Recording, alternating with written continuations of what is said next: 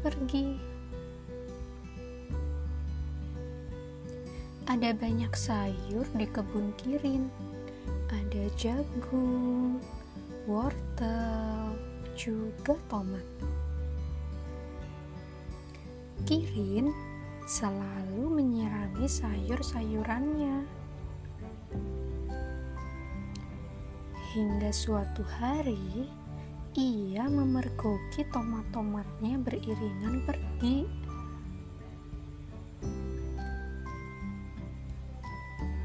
Ke mana mereka pergi? Kirin memanggil.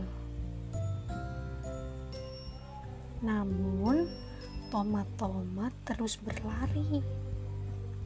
Wah, tomat-tomat masuk ke lubang. Apa yang kalian lakukan di sini? Tanya Kirin.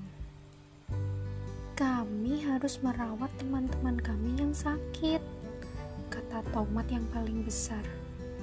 Oh, ternyata banyak tomat kurang gizi. Pasti karena Kirin kurang merawat dan menyirami. Aku janji tak akan lagi menunda-nunda. Maaf ya, kata Kirin. Akhirnya, Kirin membawa kembali tomat-tomat yang sakit ke kebunnya.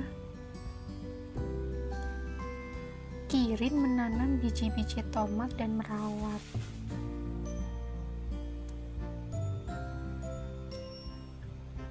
Kirin mulai merawat mereka dengan baik.